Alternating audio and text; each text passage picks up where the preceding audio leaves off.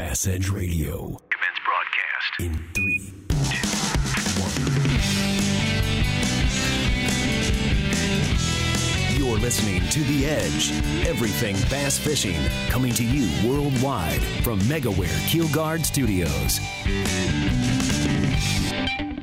What's going on, Bass Edge Nation and my good friend Aaron Martin? We've got another great episode of Bass Edge Radio coming at you November 1st. Aaron, lots going on, lots to catch up with, and I'm feeling like I'm in shape, my friend. Yeah. You know how that song goes, I'm not as good as I once was. Well, I'm not as sore as I once was compared to when we started this, Kurt. I'm feeling pretty good. Uh, you know, we start generally these podcasts at 6 a.m. in the morning, but I, have got to tell you, I have a, a lot more energy, and I'm used to getting up now at uh, four to hit my 5:15 training routine. So uh, all is well, my friend. I'm proud of you for uh, utilizing the earlier part of the day. Me, not so much. I, I like it more in the afternoon. So uh, I'm, I'm keeping my regiment going solid. I'm also feeling pretty chipper. I got to admit, had a little lapse being at the U.S. Uh, Open, you know, a week and a half or so ago. But I'm right back in form, and in quite honestly, Aaron, it hurts so good. Still feeling the gains with the pain, my friend. That's right. That's right. And, you know, ironically, we both had kind of that lapse, which I think worked out well because you were at uh, the U.S. Open. I was at uh, my championship there at Stockton, which we'll spend a little time talking about later. But uh,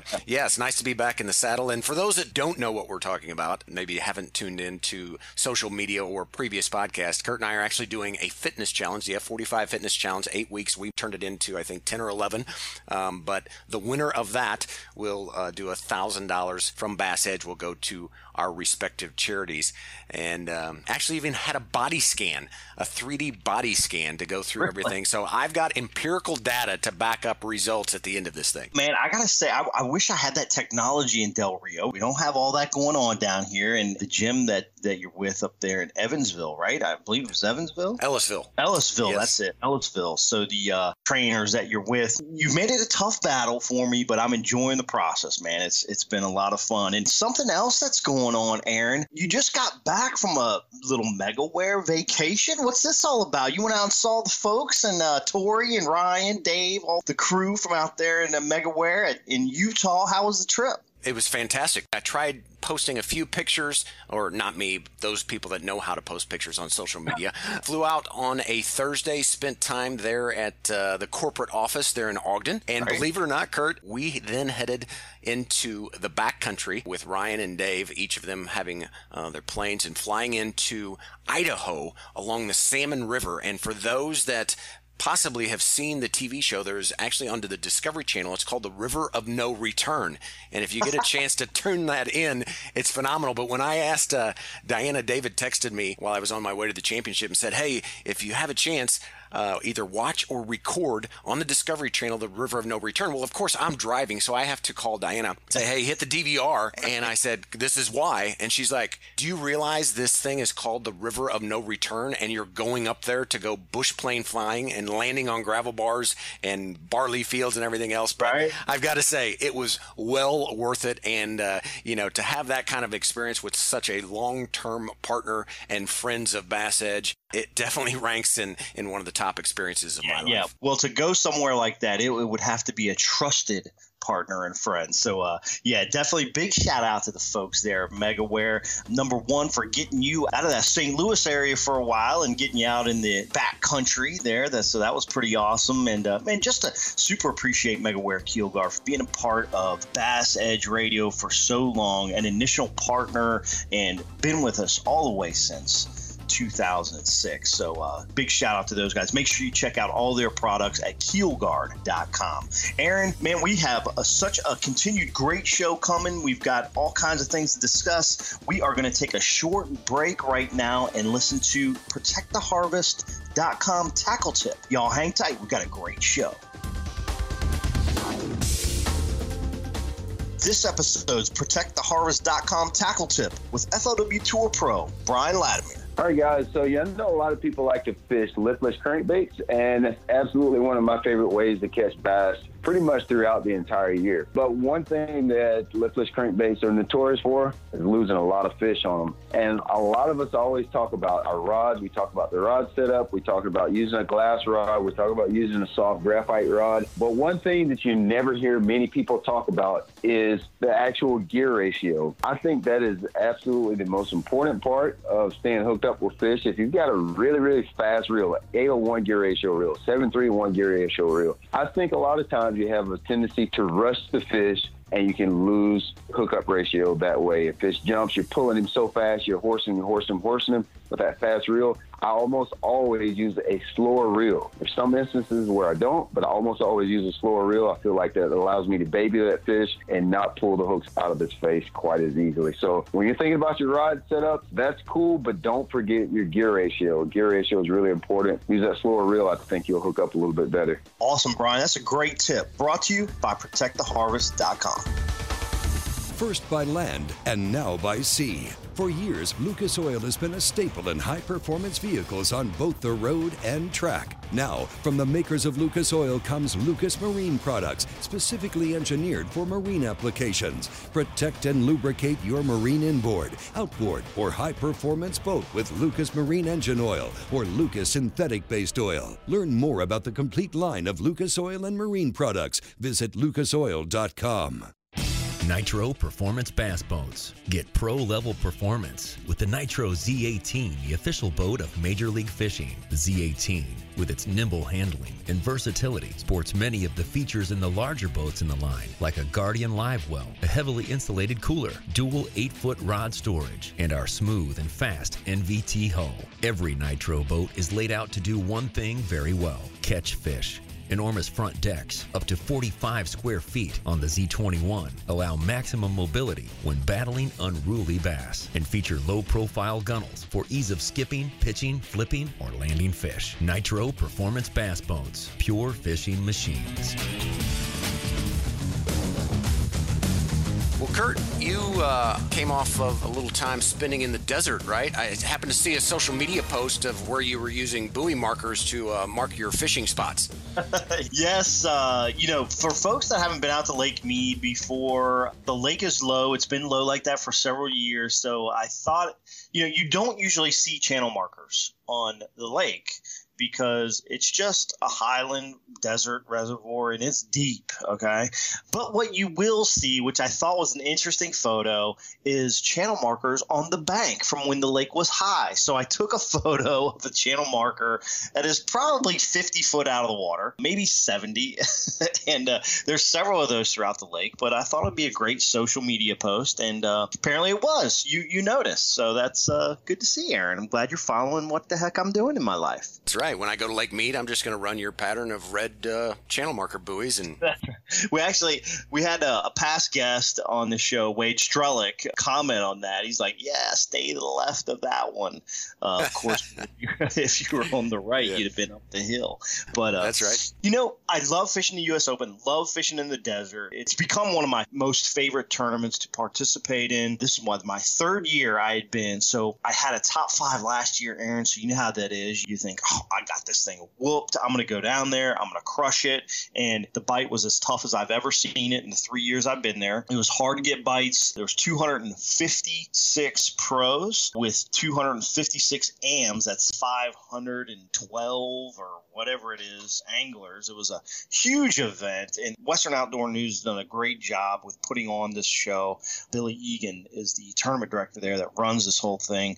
But uh, long story short is it was tough, man. It was tough for me. I was an 83rd after the first day with 6.80 pounds. I moved up to 50th after day two with a total weight of 13.5 pounds thereabouts. So I had a little over six and a half each day. And the third day, I thought, man, I got this thing whooped. I catch another six pound limit. I'm not going to go home with what I really wanted, which was the win, but I'm going to go home with a check and everything's going to be good.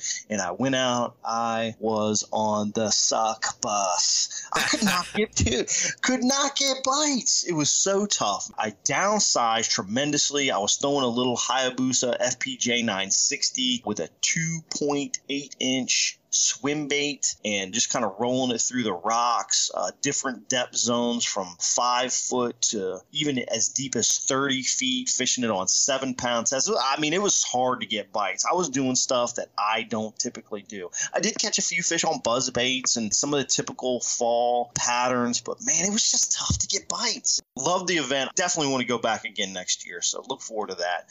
But uh, the cool thing is, I was checking out the results on the Central Pro Elite. Aaron saw you jack some biggins. Tell me about it. Yeah, so always like you, uh, look forward to the championship. That's one of those deals to where it's the end of the season. You're going for basically the forty plus thousand dollar prize, you know, at the end of it. Uh, so there's yeah. no points, there's no nothing other. You you want the golden nugget, right? Practice was uh, interesting. It was warm. Started out warm. It cooled off. Had a major cold front go through. You would think the fish would be uh, in the backs of the creeks. They just weren't there. They had been there. The water had came down. Uh, you know, I, I, mentioned in the earlier episode that the lake had been so high it's back to normal pool, um, which is a little low compared to when we would normally fish that lake. But needless to say, you know, had my sights set on throwing top water, had some success on that on practice. But what I had figured out is it seemed that the better fish, which is what I was going for, were holding out a little bit deeper. So I had uh, paired up a rock crawler, which is a little deeper diving than the traditional uh, wiggle wart, kind of switched off between the top water, and then predominantly by the time the tournament rolled around, uh, relied on the custom painted wiggle wart mm-hmm. and the rock crawler. Switched out the hooks to make sure I had the Hayabusa hooks on there so they wouldn't come off.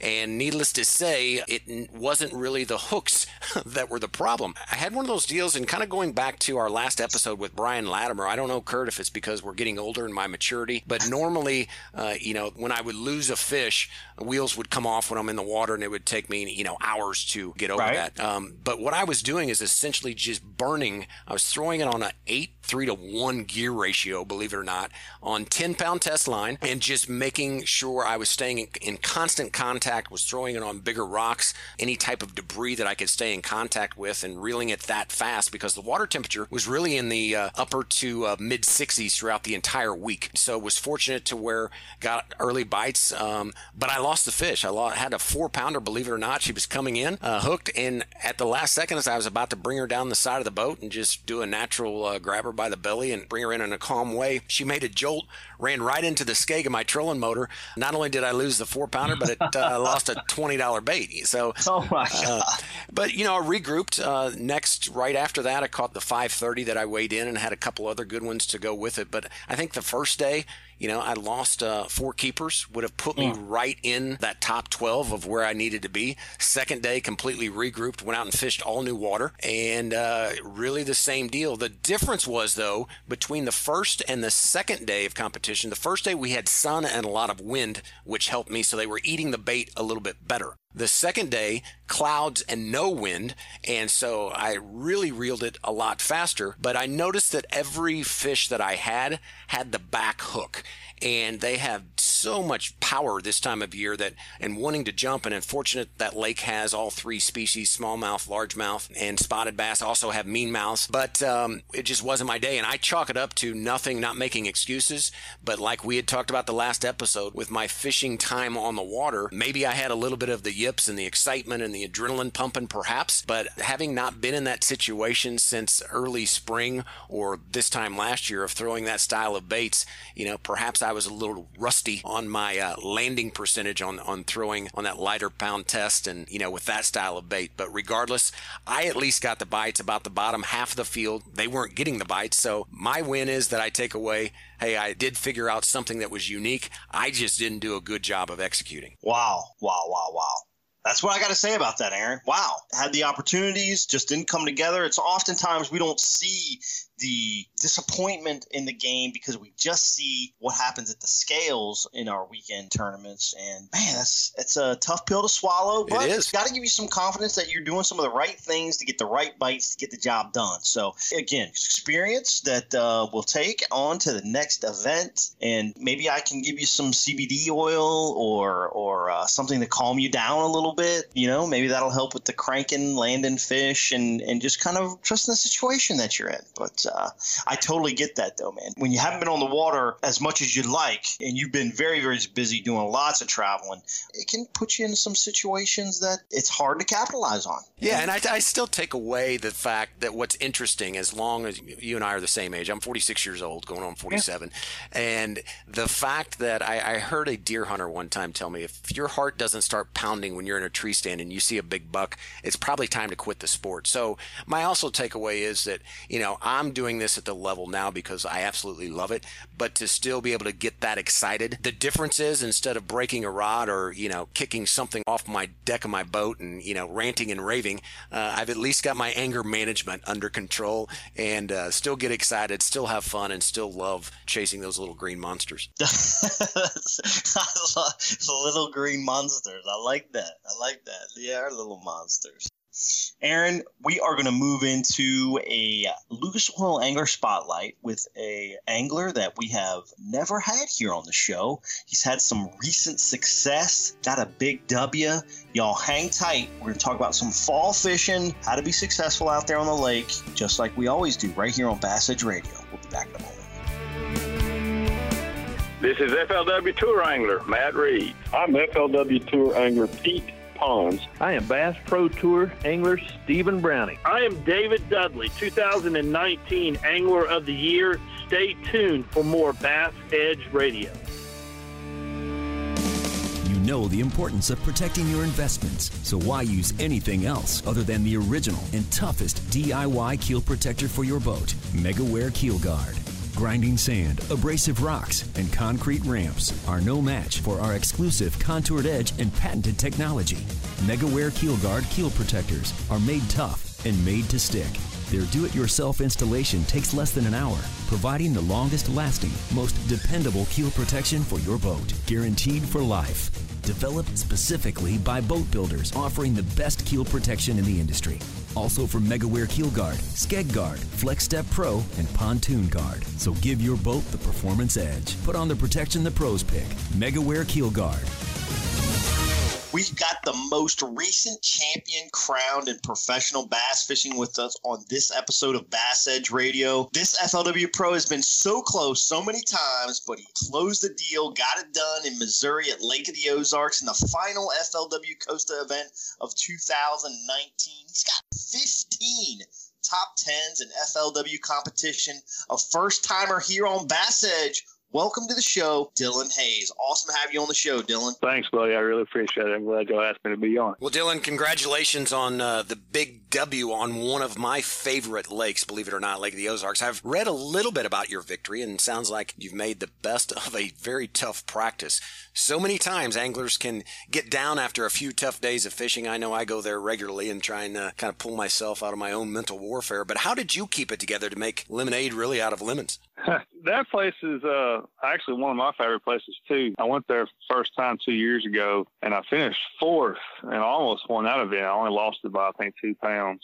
So I knew even though practice was hard, I was able to stay focused because I had a pretty good idea what I wanted to do and what it took to get it done. That place had a lot of quality in it. So at least I knew, even though it was so hard, that when I got a bite, I mean, if I got seven or eight bites, I knew three or four of them were going to be solid ones and they would weigh good. So that is a big part of how you're able to stay focused and stay positive during practice. My first bite of practice was like a nearly a six pounder. So that's a good way to start. I always say when you go somewhere and you get a good quality bite first thing in practice that you can build off of it, or at least it gives you positive momentum going go into the week. Yeah. Um, so that's basically what I did. I w- I wasn't getting a lot of bites, but I did get some solid ones. So although you had a tough practice, you felt like there was some opportunity to get the quality you needed in the in the five fish format to to make some noise. You know, I was reading about your bait selection. Found it a little interesting fall time of year. Of course, you caught you know a magical fish at the end of the tournament on the crankbait, which a lot of people have read about. If you hadn't, you can go to FLW uh, website and, and read about that. But how did the bait selection really factor into your game plan? Oftentimes in the fall,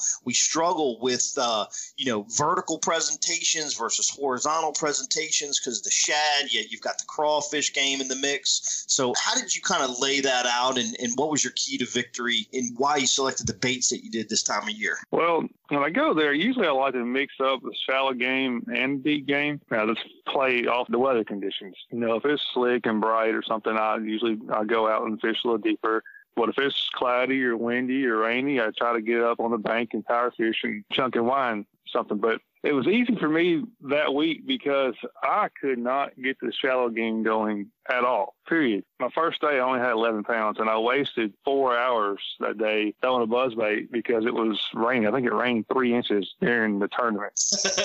I just couldn't. I, oh, oh, oh yeah, it was it was good times for sure. but I just could not get it going. I could not get it going. And I just felt like really it took me midway through the first day to realize that that I've been throwing a buzzbait for pretty much two full days of practice and half a day in a tournament and I only caught like one fish on it the whole time. And to put Even that in perspective, sorry to interrupt you, Dylan, but to put that in perspective, when you say throwing a buzzbait, Lake the Ozarks can be a little difficult to find any shoreline, so that puts you going in and around docks and trying to get in up behind walkways and cables and everything else. Is that correct? Right, right. It's a lot of work. Um, a whopper flopper is also another thing I threw a lot. But the first day of practice, it rained. Then the next three days of practice, um, it wasn't. It was pretty bright. But I started looking at it, and most of the solid bites I got weren't on the bank. Even though it rained a lot and we had a big cold front coming in, I realized that they just weren't up there very good for me anyway. And maybe it was just a part of the lake I was fishing because there was like James Watson. I think he caught a lot of fish real shallow, and a couple other guys did, but I couldn't get that going. So, as far as bait selection goes, that's when I finally decided I needed to slow down and fish a little deeper. That's why I picked up the big crankbait and the jig. Quick question on the jig. You know, we talk about fishing jigs a lot, and, and you were targeting brush, it seemed like around docks. I thought it was interesting that you chose a football jig to fish in and around the docks and the brush. Can you talk a little bit to the listeners about why you selected a football jig for that type of presentation? Well, it wasn't all brush. It was some rock and stuff too. And really, I just didn't want to waste a lot of time changing back and forth between a maybe like a Arky style brush head versus a football jig. And that hook on that jig is a special Mustad that they make just for a jewel. And it, it doesn't get hung up that much. So as far as hanging up, it really wasn't that big of an issue. I mean, I might have lost five or six jigs the whole week I was there, and it's not very much really. Uh, so that's I just kept it in my hand. I just didn't want to have a whole lot of different choices. Just try to keep it simple. There you go. Well, and one of the things uh, you know you brought up concerning the jewel football jig, it's kind of like if you're in Missouri and Arkansas, if you don't have a jewel jig, whether it's the five sixteenths or the football jig or one of their other products, you're probably not catching as many fish as the other guys. I mean, that's that's just kind of a staple, you know, in that part of the country. Right. You know, I want to kind of transition into Dylan. Also, you know, you have felt. I guess the way to describe it would be the feeling that most of us would love to bottle up and sell, right? We say uh, when it's your time, it's your time. Then we hear once an angler wins and gets a victory, those victories become easier to obtain. Of course, you just now kind of accomplished this achievement, but do you look forward to understanding how that happens? And if so, can you throw a little light and an explanation on that so that we can better understand kind of what's going through your head? I definitely hope that happens to me in the future. I mean, I've won a lot locally. I've been fishing on national level for three years full time, and I've had three top threes on tour and four or five top tens in the Costas. I mean, I've had opportunities to win. Uh, I just never got it done. It's funny. People always say, "When it's your time, it's your time." And I had already, I kind of thought, really, it was my time a few times, and I, I just thought it thought it never worked out. So, somebody didn't get that I thought, memo, right? Man, I'm just right. I thought, man, I'm just messing this up. but when it's really your time, you can't stop it. Like you really can't. I mean, like just like that tournament, Lake the Ozarks. I mean, when you catch a five pounder your very last throw, I mean, you can't make that up. That's just what it is. It was my time to win. But yeah, I look forward to it. I've won before locally and stuff, but sure, just on a national level, it's good to get the, the momentum and know that you can get it done. Because you, I mean, after a while, you doubt it a few times, and I'm always positive. And if you're not positive and confident in this game, you're going to get beat. But it's good to finally seal one for sure. No doubt. Well, you talked a little bit about your top tens, and, and you've got four top tens just this year in FLW competition throughout all their programming. You know, you had top 10 on tour, a couple other top 10s, obviously the Costa win.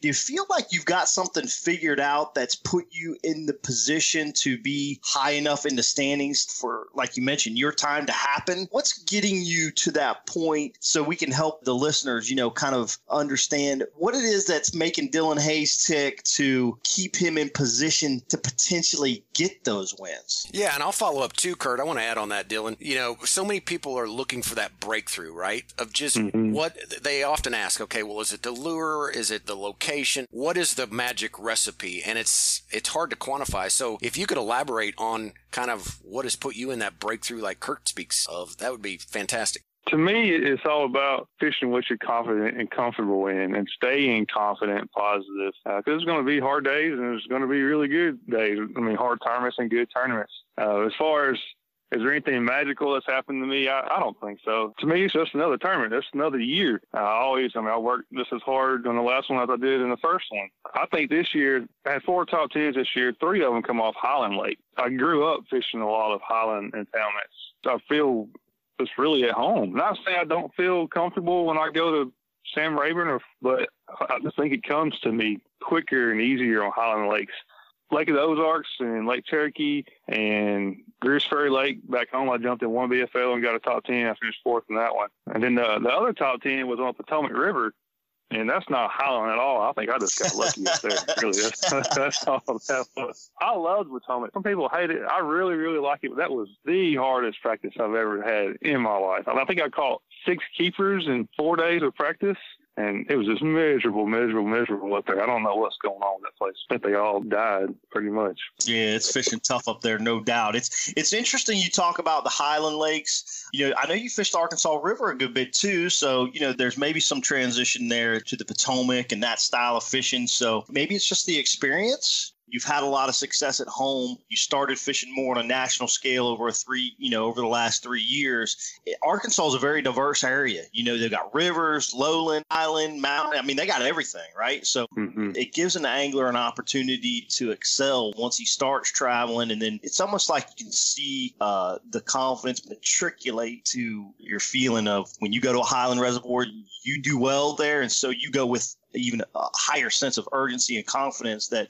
there's a chance for you to win the event. And then it kind of seems like it all breaks down through that. So we talk about it all the time here on Bass Edge about confidence, your mental uh, you know, keeping things positive, just uh, feeling like you always got an opportunity to do well and put fish in the live well and, and to bring back a bag that's going to be highly competitive. And uh, seems like that that's kind of what's matriculated with you through the last several years. And, and you're being able to take this to a whole new level that uh, you're competing on. So it's awesome to see. I think a lot of it is some of these places I've been to and I've learned and, and had some early success it just and you can build off of it. Like Potomac River, for example. I mean, I've been there three times now. Right. Uh, went there my rookie year on tour, and I didn't even get a check when we went. But that was just my fault. I lost some key fish and I didn't. But I found some, and I this helped me understand what to look for in that place. Same thing, like you said. Arkansas being such a versatile state, there's a lot of pros from Arkansas over the years. I mean, there's probably I don't know,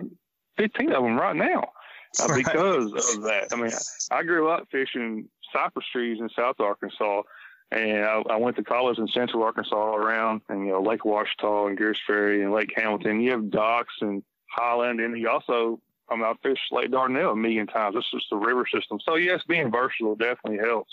I'm confident in anything you put in front of me. The only thing I didn't get a chance to do a lot growing up was fish a lot of grass, offshore grass. Right. Uh, and that was always one of my weakest things being on tour. But on tour, we go to a lot of grass lakes. So I've learned a lot in the last three years doing that. So I'm, I mean, I feel like I'm pretty confident doing whatever. And maybe that's leading to more success because this is, you know, probably my best year. Sure. Overall. That's awesome, man. It's great to hear. Tell you what, we're going to take a short break, pause in the action. We're going to power pole down. Hang tight. Bass Edge Nation will return in a moment. Patented in 2000, perfected over years of testing and real-world punishment, the Power Pole is the ultimate shallow water boat positioning tool. Swift, Power Pole deploys in seconds from anywhere in your boat. Virtually silent, Power Pole won't spook wary fish. Secure in strong current or gusting winds in up to 8 feet of water. Engineered to take it with a lifetime unconditional replacement guarantee on the spike. Power Pole, swift, silent, secure. Visit PowerPole.com to find a dealer near you. Bass Edge Radio presented in part by Mercury Marine returns with FLW Tour Pro Dylan Hayes and the Lucas Oil Angler Spotlight. That's right, Lucas Oil high performance marine products for oil that surpasses all manufacturers' requirements. Be sure to visit the BassEdge.com store for free shipping on all Lucas products. It works. Dylan, we're going to take a closer look in the second half of the show. Uh, we hear about bait, bait, bait in this fall fishing time. We've had some listeners that are interested here from the breakdown on how to target fall bass with specific techniques. Want to hear your input on some of the ways you specifically will target bass in the fall months. Usually, talking about the bait, bait, bait, that's usually what the first thing I look for. Bass in the fall, especially later in the fall, will a lot of times show themselves because they'll be chasing bait fish and they're trying to fatten up for the winter. That's what I try to go for the first. Fall fishing is usually uh, lower weights and tournaments, so it doesn't take a lot to win on most places. Now it depends on what place you go to, but overall, I mean, just a three pound average a lot of times over a three or four day event will win. So that's what I, I try to look for. Um, if I can't get that going, if they're not in the backs of the creeks like I want them to be or towards the backs, then you just work your way out more to the main lake and hopefully you run across them what are some of the techniques that you like to use when you're working like say back of the creeks and then if it's not happening back there when you transition out? What are some of the say two techniques you like to use when you're working the backs versus when you're working out trying to locate them out in the front? To me it's usually i'm going to try to catch them on top water. If i'm going down a bank uh, i'm going to be throwing a buzz bait or a whopper plopper almost every time. If I'm targeting like a spot necessarily in the back of the creek or a bunch of breaking fish on one little bitty area of the back, I'm gonna throw like a, a walking style bait, like a, a spook, a Zara spook or something. If I can get it going on top water, that's where I'm the most comfortable. Sometimes you may have to go under the water and maybe catch a Rat-L-Trap if they're back there. Um, square bill is really good in the fall. That's about anywhere you can take those baits and uh and that's a, give you a good start to fall fishing in general. Can you comment uh, quickly on the when you speak of top water? How important is color selection on your whopper plopper buzzbait spook? I keep it simple. I mean, it's black or white for me. It's, I keep it simple on pretty much every bait that I throw in general. Usually it's a black or it's a, a natural color, like a green pumpkinish or brown, or white, like a shad color. If and I'll just try one or the other. Like the Ozark, for example, I've had some great days on white and some great days on black. I've seen it make a big difference. Uh, I'll never forget one day on Dardanelle. Swimming a black and blue jig, and I hadn't had a bite in hours. And I was like, man, what's going on? And I cut it off and put a white one on, and I caught like 10 fish in the next 30 minutes. Definitely makes a difference. You just need to try it and see what you can get bit on. Keep open minded. As far as real particular colors, I don't get caught up in that. I don't think the fish care most of the time. I mean, just going by their head. Denny Brauer told me a long time ago. I think I was 12 years old. I went to a, a deal where he was talking, and he said, if you want to be good in the game, he said, learn how to cast. He said, if you can put your bait on a four pounder's nose, he said, it doesn't matter what it is. He said, most of the time he's going to bite it. He's going to react to it and eat it. So I don't get caught up in the colors a whole lot. Yeah, gotcha. Well, Dylan, we hear a lot about fishing up the river as compared to down the lake in the fall. Which do you think is most productive for you and why? Depends on the fishery. Uh, I feel like a lot of times down the lake on most lakes, the fish are bigger um, but they may be harder to catch. And up the river, in my head, a lot of times they're maybe a little smaller, but they're more bites. So if it's really tough, I'll go up the river. Um, then the opposite, you know, if it's up the if it's pretty easy to get bites. Same thing back at the creeks or main lakes. I feel like if I can get bit on the main lake, and uh, are way more than the fish I catch in the backs of creeks. That's how I start my practice anyway. I like that concept. I think you're dead, That's, nuts right on that too. I think you get more bites up the rivers when it's tough. It's good to go up the rivers, but if you can get bit down lake, that's probably where a lot of tournaments are going to be won on a lot of fisheries. Obviously, it depends on fisheries throughout right. the country wanted to kind of back up slightly. We talked a little bit about some of the baits you like to mm-hmm. use. I think most of them primarily in the backs of creeks. You know, you talked about the square bill, top water. What about when you're moving out? You mentioned if you can't find them in the backs, which is your preference, and you've got to kind of move out. What are you looking for when you move out, and how are you changing techniques that maybe weren't working in the backs of the creeks to continue to locate fall fish? I mean, Lake of the Ozarks is a perfect example of that. I mean, I, I started, you know, running bank with a top water buzz bait and stuff in all the pockets and towards the backs, and I couldn't get it going. So I just started coming out more halfway back towards even the main lake pockets and main lake points in the pockets. And I just slowed down and, and come offshore a little bit and started dragging the jig around. Or you might throw instead of a square bill, you might start throwing a you know a six or eight foot diving crankbait or you know, in my situation, I was throwing a 6XD. So I was trying to hit 12 to 15 foot stuff. And that's going to vary with your fishery, what depth you need to focus at. But if they're not up shallow and in the backs, then they're got to be somewhere else. And they got to be a little deeper or out towards the front more. So that's what I start to do. I just start dragging something around or fishing a little deeper crankbait G. The spinnerbait's another really good fall bait too. If I was throwing it up shallow, you know, I would throw a smaller profile like a the Screaming Eagle Ward was really good. It's heavy and you can uh a smaller profile so you can throw it up shallow and burn it back. But I wouldn't throw that same bait out deeper. I would throw, you know, a little bit, you know, maybe uh, a half or three quarter ounce, just a full size spinner bait.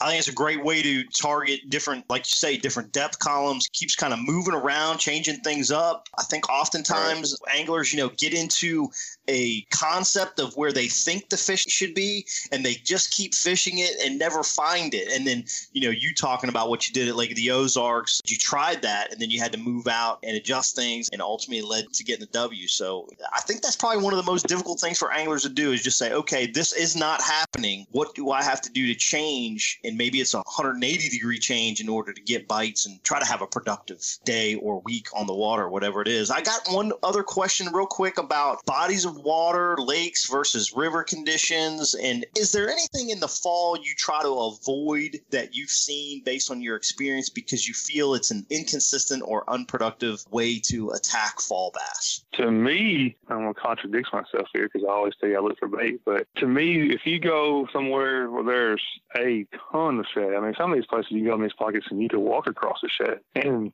fish are blowing up, but there may only be just a handful of fish blowing up in there. Those fish are really hard to catch a lot of times. And you'll waste a lot of your day trying to catch them. And sure, you might catch one here and there, but if I see it, sure, I'll try it. I mean, I'll throw at them if they're blowing up. But a lot of times, those fish are impossible, and you're just wasting your practice or your event on it sometimes if there's more fish and less bait, it works better. But if there's just an absurd amount of bait, just a few fish, I tend just to move on.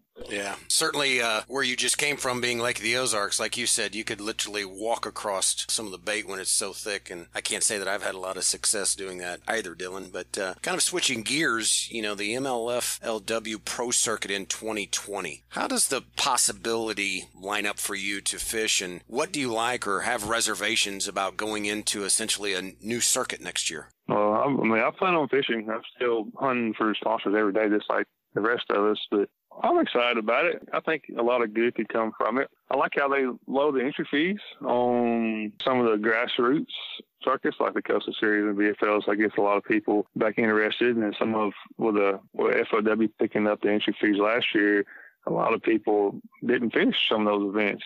So I think they'll get a lot of people back into it on tour. I mean, there's supposed to be a lot more coverage and maybe a lot more stability. Uh, I don't know how stable FLW was financially, but maybe we'll have that. It's just change. Sometimes change is good, sometimes it's not. But people don't accept it right off the bat. But I think if we uh, embrace it, I think it could be a good thing for everyone. And I'm just looking forward to trying it out. Dylan, I think it's a great perspective. I think people can embrace some of the change and go into this full force. I think that now you've got uh, what was three organizations in the industry reduced to two organizations, and now there's a lot of possibilities and movement from anglers all over the country, no matter what level they fish, whether it's BFL, Costa, mm-hmm. Pro Circuit, or Bass Pro Tour. So uh, I'm excited about it. I think it gives a great platform, really helps, uh, obviously, MLF provide a platform for all anglers to be involved. So uh, I'm looking forward to it as well. It should be a fun year and something for all the fans to watch. Hopefully, both of us will be out there enjoying the uh, pro circuit next year and having some success and riding off of our 2019 momentum for sure. All right. Dylan, we're going to roll into our listener question segment brought to us by Nitro Performance Bass Boats. That's a boat you know a lot about. mm-hmm. also, Aaron.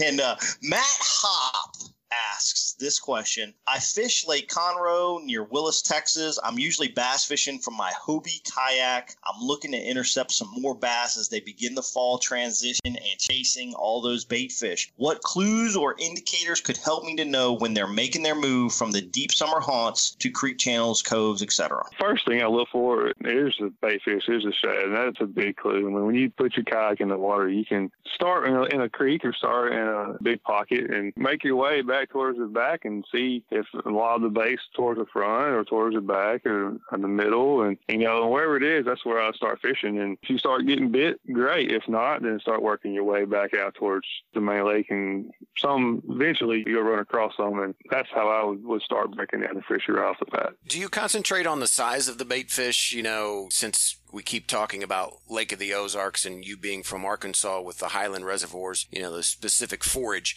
Sometimes you have the big gizzard shad, sometimes you have the smaller threadfin. Do you notice any difference there of the size or the amount of fish, or does that not even come into play kind of when you're going through your process? I usually focus on the size of the bass I'm catching first. sure. I like that.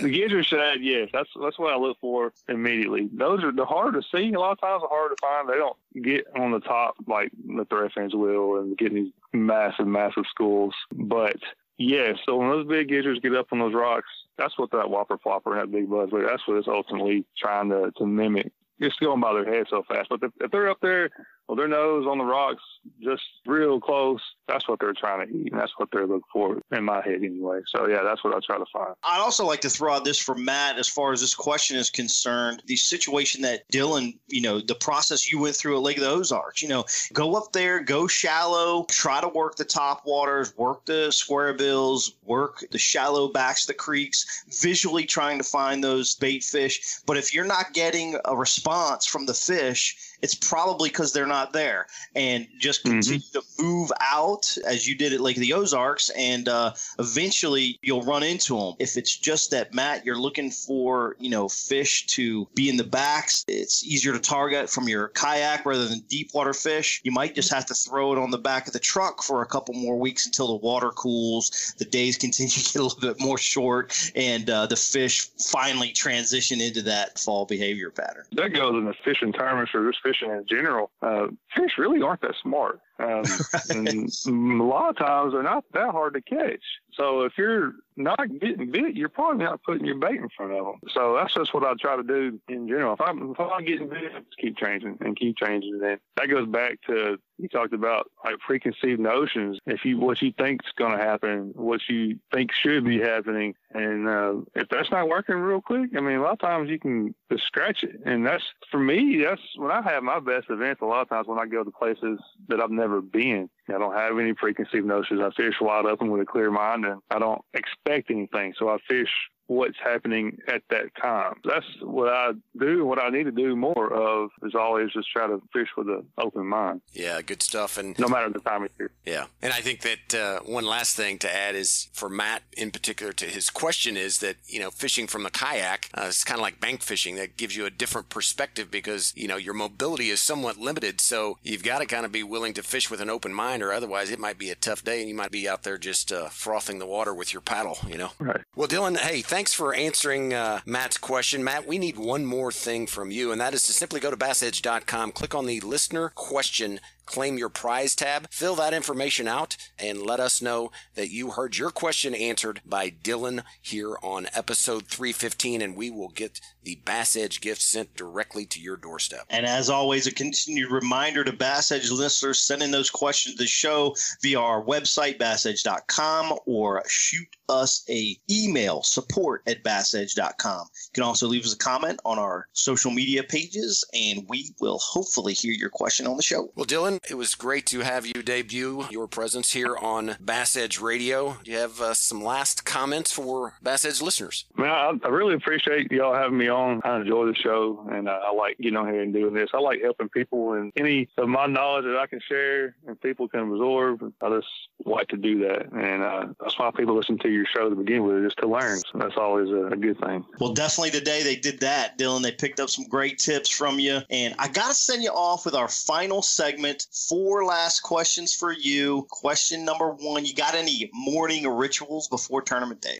Not too much. I don't get caught up in a lot of that. I eat a banana a lot before I go fishing, but I'm I'm really careful about not putting it in the boat Right. anytime. And I mean, even if I'm like getting the boat ready and I accidentally put it on the front deck, like I'm messed up for a little while. Like I just I don't like that. Uh, I'll. I'll never forget. This this is a funny story. I'll never forget this year at Lake Chickamauga in our tour event. I've had a pretty I mean okay practice. And uh, it was the first day. It was eleven o'clock. Eleven o'clock, and I had not caught a bass. Eleven o'clock, and oh, what is this going on? And I turned around, look. I hear my marshal doing something. I turn around, my marshal's back there eating the biggest, yellowest banana I've ever seen in my life. I, I mean, you can't make it up. I was like, "What is this? Like, why would you do this to me?" And I'm not that superstitious, and I try to keep that stuff out of my head. I know it doesn't matter, but that happened. Well, fast forward this year till the other day, Lake of the Ozarks. And uh, on the final day, I fished with a guy who's my friend that was actually my roommate last week. He was in fourth going into the final day as I was, so we got to fish together. And we fished all day, and I won everything. We get back to the cabin, and uh, he was getting his stuff out of the boat and opened up that back box for him, and right there on top is a banana. He's not your I friend said- anymore. I said, dude, if I wasn't have won and I found this dang banana on this boat, we would not be friends ever again. But maybe maybe now maybe now the banana curse is overcome, right? Right, that's what I said. I said, I guess this doesn't bother me anymore. And he told me, he said, man, he said, I brought it on purpose. I didn't tell you on purpose. He said, the biggest tournament I ever won, I had a banana in the boat. I'm a believer in it, but I didn't want to tell you and mess you up. So, Dude, that's the new deal. So you get in contention when you're finally in the top ten, final day of the event. Throw the banana in the boat, seal the deal. throw it in there. Yes. All right. I'm, I'm doing that. I'm doing that. Next top 10 I make, I'm putting a freaking banana in the boat. I like that. All right. What's the last picture you took with your phone? Uh, let me look. I like it. It's the real deal. He's actually looking. Real deal. That's Right, right. right? Real deal. It's What we got? a game camera picture. Uh, it's of a, a eight point in my backyard. I checked my pictures yesterday, and uh, I just took a picture of my computer screen. Awesome. And I'm gonna try to kill him this afternoon, maybe. You're going to be looking for that eight point again real soon. All right. like. Okay. What was your first thought of what to do with your 40K winning check last month? The first thought was actually, there's my entry fee money for next year. there you go. Re- I mean, because re- I was really trying to figure out how I was going to do that, and now don't have any excuse not to fish because I got the money all of a sudden. Now you know. Okay, that's good. I like it. Reinvest in the career. That's always positive. And the final thing Right. is, what is your favorite road album? You know, you travel down the road. We all travel so much fishing the tour. You know, if you had a go-to album, you got a CD laying in the console, or what's your go-to album while you're cruising down the road? I usually, when I'm going down the road, I listen listen to XM radio. Uh, a lot of uh, the highway, a lot of country music. Luke Combs probably my favorite right now. That's what I jam out to. If I'm really sleepy or something, I, I can't do that. I got to go put some '90s hip hop or rap or something in, or some rock. I'm pretty versatile. I got to do something take me back in the day and get me pumped up about something that I used to like. I like That's what I do when I get sleepy. Very diversified go-to album, rap, '90s, keeping you awake in There long drives. I think that's. All It's, of it sure beats the heck out of Kurt's Kenny Loggins, I can tell you that. it. All right. Dylan, man, it's been awesome to have you on the show. I appreciate uh, you spending time with us today. Best of luck down at the Costa Championship later on this month. Guys, stay tuned. We'll be right back. Bass Edge Radio continues on. You know the importance of protecting your investments, so why use anything else other than the original and toughest DIY keel protector for your boat? MegaWare Keel Guard. Grinding sand, abrasive rocks, and concrete ramps are no match for our exclusive contoured edge and patented technology. MegaWare Keel Guard keel protectors are made tough and made to stick. Their do it yourself installation takes less than an hour, providing the longest lasting, most dependable keel protection for your boat, guaranteed for life. Developed specifically by boat builders offering the best keel protection in the industry. Also from MegaWare Keel Guard, Skeg Guard, Flex Step Pro, and Pontoon Guard. So give your boat the performance edge. Put on the protection the pros pick. MegaWare Keel Guard. Patented in 2000, perfected over years of testing and real world punishment, the Power Pole is the ultimate shallow water boat positioning tool. Swift. Power Pole deploys in seconds from anywhere in your boat. Virtually silent, PowerPole won't spook wary fish. Secure in strong currents or gusting winds in up to 8 feet of water. Engineered to take it with a lifetime unconditional replacement guarantee on the spike. PowerPole, Swift, silent, secure. Visit powerpole.com to find a dealer near you. It was nice having Dylan make his uh, debut here on Bass Edge shortly after a win on a lake that, you know, I've certainly spent a lot of time on. And actually, I've really enjoyed hearing kind of his thoughts on. I know we didn't go into a lot of detail, but using that football jig, both in the shallow, rockier presentations, but also around brush. You know, Kurt, that's kind of one of those things that uh, not a lot of people go to. It's, it's kind of kept secret because there's a tremendous amount of man made planted brush piles that are up there. But he was competing against some sticks. Of course, James Watson slipped into second place, thought that he was actually going to take it over, but that five pounder there at the end, by doing something different and making that crankbait cast uh, paid off to the tune of forty thousand dollars for Dylan. Yeah, that's a good payoff right there, Aaron. You know what's interesting if uh, you haven't seen the video, shoot on over to FLW's website. You can see Dylan actually break off one of those jigs in the last couple casts and and decides to go ahead and pick up that crankbait and the five pounder swallows it, and uh, that's what seals the deal. Aaron, it's interesting about you know the football jig selection. You know, he talked about fishing some rocks. Obviously, he's bringing it through some brush as well. What do you think about the Arky head versus the football jig and uh, fishing that style? What works well for you? I really like the football jig. Um, when I was fishing a lot of the BFLs on the uh, local scene of the Ozark division, and, the, and, when they used to have the BASS weekend series, Lake the Ozarks was constantly on the tour on both schedules, and we would often have tournaments up there in September. And two things that I go to in, in really that, that September to early October timeframe. One is if I'm fishing deep, I will absolutely have a brown and green flash football jig, three quarter ounce, tipped with a speed craw to hit those brush piles with because those brush piles are smaller. They're often sparse, so they're not going to be like a whole tree that's down there, right? It's people that's piling and throwing concrete blocks and some things like that that's in there.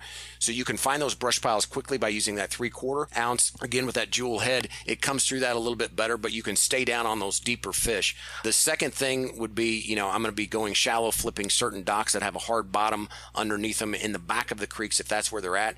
Sounds to me like for Dylan, that was not the case, but I am a huge fan of using that football jig in the deeper situations and then going to more of the traditional style Arky flipping style jig, half ounce, black and blue, you know, with a chomper's uh, twin tail grub.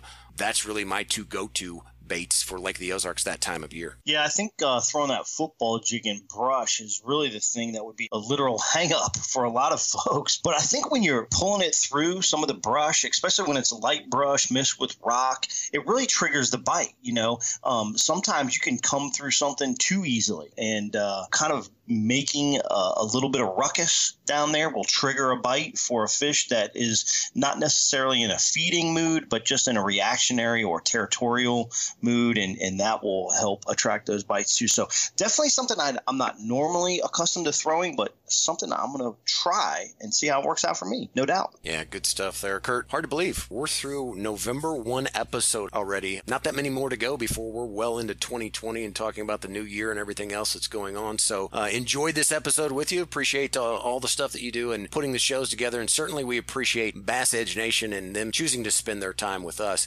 In the meantime, for all Bass Edge Nation, be sure to follow us on all of our social media platforms. Be sure to stay also in touch with bassedge.com where we have all of the articles, videos, and certainly all of the products that you can check out there. For Kurt Dove, I am Aaron Martin. We look forward to our next episode 316, November 15th. So long, everybody.